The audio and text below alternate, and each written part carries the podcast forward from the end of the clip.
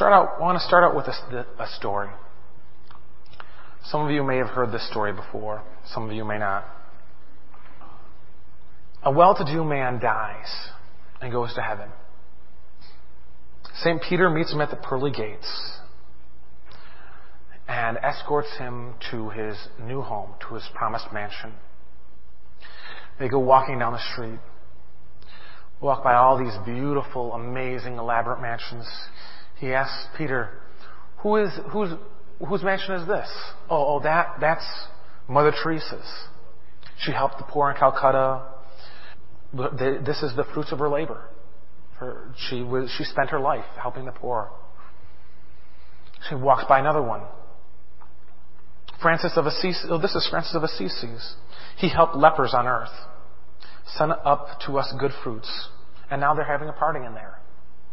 Walks by mansion after mansion, is going further and further. They, the houses start to become um, just not as not. It just just go from these big, huge, elaborate mansions to these beautiful homes, to these cozy cottages. He walks by everyone thinking, "Oh, well, this one's going to be mine," or, or "This one's going to be mine." or this one's going to be mine.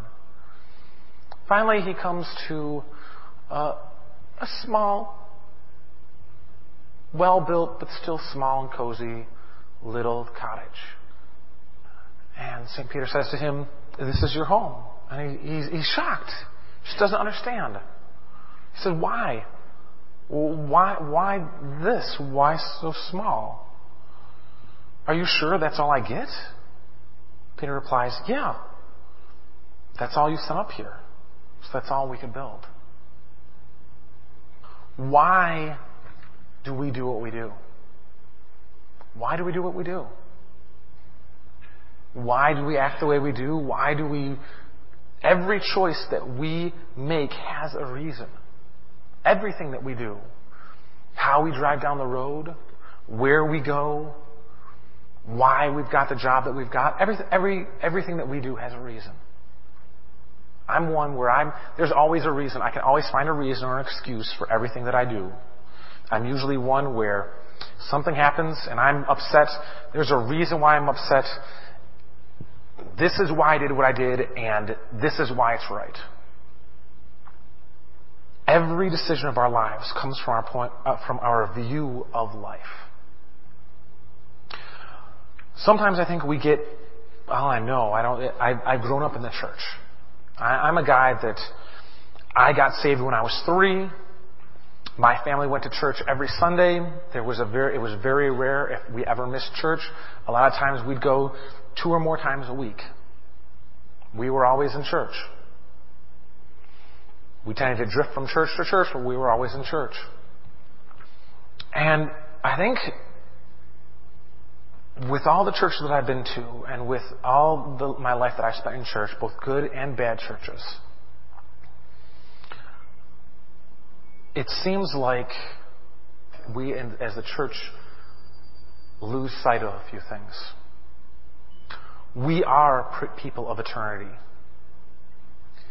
We do not exist for today any more than we exist to eat a roast beef sandwich. We're not here for the right now. I don't, I don't, I'm not alive to eat a roast beef sandwich. That roast beef sandwich feeds me and keeps me alive. But that's not why I'm alive. C.S. Lewis, one of my favorite, one of my favorite authors, he's, God gave him the gift of taking complex theological truths and bringing them into something that people could understand. Much like parables. In, in his book, The Last Battle, the last of the series of the Chronicles of Narnia, and in some of his other writings, he talks about how the life we live has so little meaning. He describes our current existence in the light of eternity. It's not as the first book in a volume that, that defines our existence nor even the introduction to a book that's one of the volume that defines who we are. It's not even the first paragraph of the, of the introduction of a book, of a volume of who we are. but rather our existence here on earth is the tiniest of first strokes of the first words of the first paragraph of the first volume of millions, billions, quadrillions of volumes of who we are and who we will be within eternity. I think we need to get to keep this perspective. The lives we're living so quickly fade, so quickly end that it's as though they have no real purpose or substance. We so often and so easily lose sight of the fact that when God created us, He created us as eternal beings who are living temporary, temporal lives, bodies that are temporal, but that we are not. Who we are, this flesh, is only temporary. It's only very short term. But who we are is not. The 75 to 85 years of our lives is inconsequential in the overall picture. This, this thought, this concept of C.S. Lewis, he talks about this, it's just a little tiny slash in the very beginning of the very introduction of one book in our billions of, of series of, of talking about our life. Really, I've really thought about and thought through that idea and that concept, and I have, I've had to agree. Yet at the same time, I have to disagree with what he says. Time wise, the 75 to 85 years that make up the average human lifespan is, in, is inconsequential. It is as the first stroke of the first letter of the first word of the first paragraph of the first page of the first millions of billions of quadrillions of volumes of our existence. This time has so little meaning, it may not, it may as well not even exist. It is humbling that our time here on earth is like that. The problems that I live with today, even the life changing ones, are inconsequential. They have no real purpose or meaning in the face of eternity. However, at the same time, from reading God's Word, I see that this very basic concept is both accurate and at the same time very inaccurate. It's missing something very important. While it's true that our time here on earth is so short, our lives and how we live them set and define our place in eternity. Pastor Bob talked about hell a couple weeks ago. And he prepared that and set that aside and set that before I ever he ever knew that I was I was going to talk about this subject. And so this is almost a continuation of that. It's almost like these physical, substantive lives that we live are the formative time in the womb of eternity. Who, who here knows anything about childhood development? Has studied that? Who here studied a little bit of childhood development? Knows about what early childhood is like? Those first few years.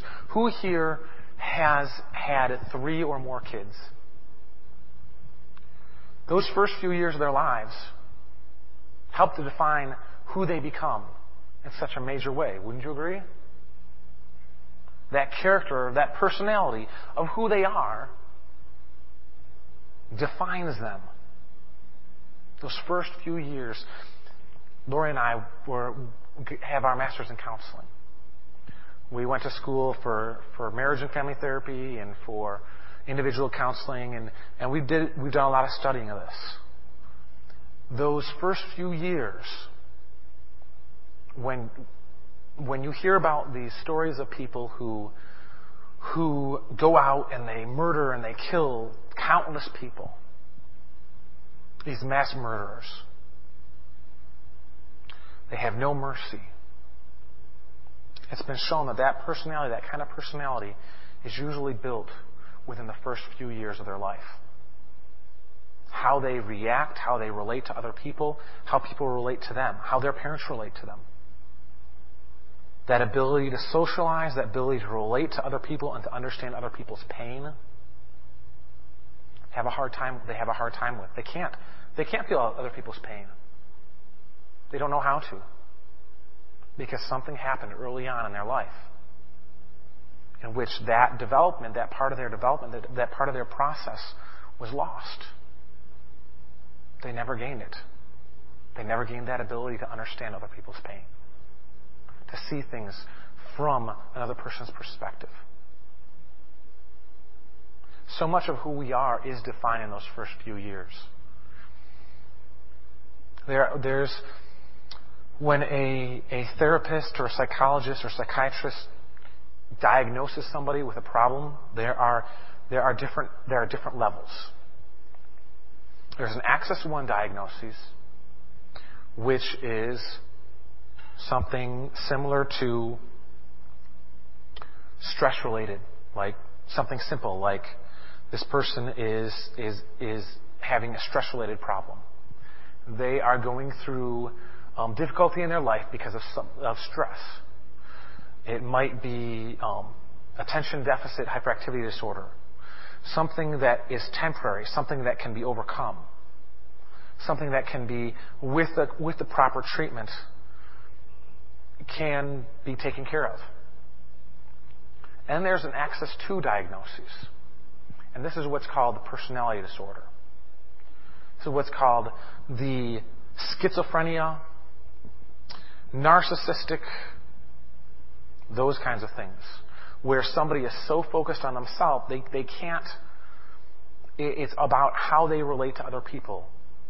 Someone who is, has a narcissistic personality disorder, everything is about me. Everything is about me. Everything, everything is about me. It's all about me. This isn't just someone who has narcissistic tendencies. Not this isn't just somebody that, that walks around, oh yeah, I'm all that, but, but then has friends and, and can relate to other people. This is a person that their whole world is about them and nothing else. That that Axis 2, that personality disorder, is something that psychologists, psychiatrists, counselors recognize will never change. Chances are it will never change. Chances are, it doesn't matter how long or how hard you work with them, they will always have this personality disorder. They will always have this problem. Usually it's defined within the first few years of their life. God can heal it, but beyond that, you, you could get the best, the, the, the, the best therapist, the best psychiatrist, the best psychologist in the world, chances are that person will never get over it. They'll only learn how to, how to deal with it. They'll never get fully through it. It's marvelous. To me, it's marvelous. It's amazing to see so much of who we are is defined not by what we learned in school or by what kind of job we have or even by how much money we make. Our personality, how we react to problems, how we relate to others is all defined by the seed of those first formative years something we see, can clearly explain. But even more so than that is that time in the womb. That time that we cannot see is even more formative, even more definitive. There's a reason why pregnant women are told not to get drunk, or to do illegal drugs, or to smoke, or even use many types of over the counter legal drugs. For that time, the personality is developed in those first few years it's even the, the person of who you are is formed even more defined in the womb. It's so formative that even small issues can have life altering consequences. One of the things that, that over the years I've come to appreciate about that time is that it is literally God's work. That formation of who we are is literally God's work. He is the one who forms us. In Psalm 139, 13 through 15, King David states that it was God who formed him. He says, You formed my inmost being. You knit me in my mother's womb. I praise you. So wonderfully you made me. Wonderful are your works. My very self you knew. My bones were not hidden from you. when I was being made in secret, fashioned as in the depths of the earth. That's what David said. Even more than that, God himself states that this is what he's doing. Jeremiah 1, 4 through 5 says, Now the word of the Lord came to me saying, Before I formed you in the womb, I knew you. And before you were born, I consecrated you. I have appointed you prophet to the nations. I've heard people speak about that and say that this is the only time in the Bible where God specifically says, This is my job. This is what I do. I don't know if I, I don't know if I agree or disagree with that, but that's what he's saying right here. He's saying that he formed Jeremiah in the womb. Job goes on to say the same thing. He talks about how God created him, how God formed him. David says this. God says this. He says, This is my job. This is what I, this is what I do. Before I, before I formed you in the womb, I knew you. And before you were born, I consecrated you. This time we have on earth, I firmly believe, is in the womb of eternity. It defines where we will go and who we will become in eternity, our life here on earth. Christ talked about, the Bible talks about how we were created and we were formed by God for relationship with Him. It goes on to talk about how, how He created us and He formed us, and our decisions that we make define whether we go to heaven or hell. If we accept Christ, we are, we are, we are sinful creatures that can't stand in the presence of a holy God. We're sinful creatures. The choices that we make drive us away from God and push us away from God. But Christ came that that does not stand in our way, that that doesn't have to stand in our way, that we can spend eternity with Him in heaven or by our own choice in hell. This, this time that we have here on earth, we are in our physical bodies. We are here for a, a temporary time, growing, maturing, learning who we are, understanding who God is, being formed, so that when eternity comes, when this is over, when this body ceases, and we are born into eternity, that's where things really begin. We have decisions to make. So we have a little bit of a different view on our lives here on earth. See what the Bible has to say about, about how we are to relate to our lives here on earth. Christ, in, in what is now referred to as the Sermon on the Mount, states, Matthew 6, 19 through 21, do not store up for yourself treasures on earth, where moth and rust destroy, where thieves break in and steal. But store up for yourselves treasures in heaven, where neither moth nor rust destroys, and where t- thieves do not break in or steal. For where your treasure is, there your heart will be also. His mentality, his focus is we're not here for here. We're only here in preparation for something bigger. Don't store up your treasures here. All the stuff, these cars, houses, nice clothes, high definition TVs, all these things are insignificant. We put so much value on these things, yet they are of such little value. They're here, and then they're gone. They make us feel better about who we are, Yet they do nothing to prepare us for what awaits us. We want more. We want to be, we want everyone to love us. We want everyone to, to think that, oh, we, they've, got, they've got the best. But all these things, cars, houses, clothes, all these things, we can't take them with us. We're only here for a very short period of time. We can't take it with us. The early church had a much better understanding on these concepts. In the first, the first few chapters of Acts, it talks about how the people sold all the things that they had and shared with one another. Even more than how we should see the things in our lives is how we should live our lives. Galatians 6, 2 through 9 says, Bear one another's burdens and thereby fulfill the law of Christ. If anyone thinks he is something when he is nothing, he deceives himself. But each one must examine his own work, and then he will have reason for boasting in regard to himself alone, and in not regard to another. For each one will bear his own load.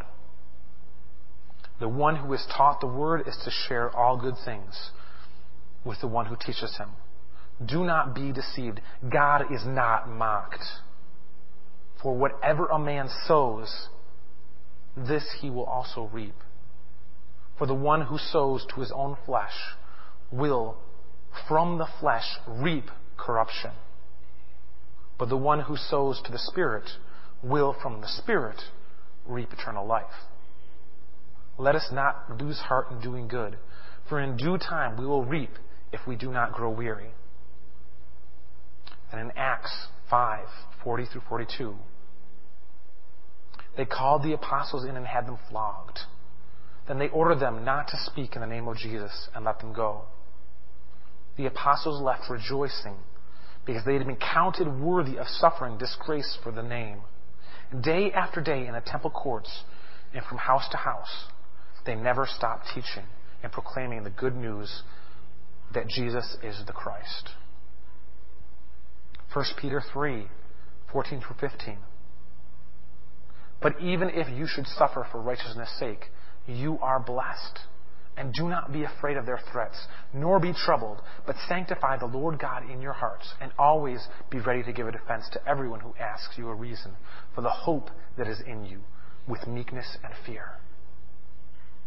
1 Peter 4 12 through 13. Beloved, do not think it strange concerning the fiery trials which is to try you, as though some strange thing happened to you, but rejoice to the extent that you partake, partake in Christ's sufferings, that when his glory is revealed, you may also be glad with exceeding joy. Colossians 3, 23 through 25. Whatever you do, do your work heartily as for the Lord rather than for men, knowing that from the Lord you will receive the reward of the inheritance. It is the Lord Christ, it is the Lord Christ whom you serve. For he who does wrong will receive the consequences of the wrong of what he has done, and that without partiality. The, the, the Bible, the New Testament, is full of of stories of instruction, understanding that we don't live for here. We live in this time and in this place. But what we do here is reflected in eternity. What we do here defines who we are. And then we turn around and reach eternity. I see this time as, as that before the child is born, that time in the womb when we're growing, when we're developing, when we're becoming. When we cast off this, this fleshly body, it is to go to our true home. New Testament talks about that, that we're not, this is not our home. Eternity will go on. This is but a speck. This life is but a speck. Going back to what C.S. Lewis was talking about, just a, a small stroke of the first word, of the first paragraph, of the introduction, of the first volume the millions, billions, quadrillions of volumes that will be who we are in eternity. But yet, this defines the actions and our choices, our times today defines who we will become and who we will be. Whether we choose God or whether we choose not God. Whether we choose to seek God's will and to be in paradise with Him or whether we choose to turn our back on Him and say, I want my own thing. I want, I want, I don't want you. I want you to stay as far away from me as possible. I only want me. And then God does about as much of that as He can do. But get the choice. You get the choice. Do you want God or do you want not God? To not have God, since He's the one that created us, since He's the one that takes care of us, since He's the one that provides for us, having not God means having nothing. We live in torment. We exist in torment. We choose hell. It's not something God forces on us. It's the choice that we make. Our current, our current Western world mantra, growing up from what I've seen, is you can do what you want as long as it doesn't hurt anyone else. According to this view, the consequences to our actions are few and mean very little. It's a mantra of relative truth. Everyone has their own view of what truth is and what it means, and if what you believe and do works for you, then great. Just as long as it doesn't hurt anyone else or trample on somebody else's views. That's our worldview. The problem is that we in the church have this habit of taking on the worldview within the church. Usually takes a lot longer. Usually when the worldview changes, it takes a decent amount longer for the church to, to join in that worldview.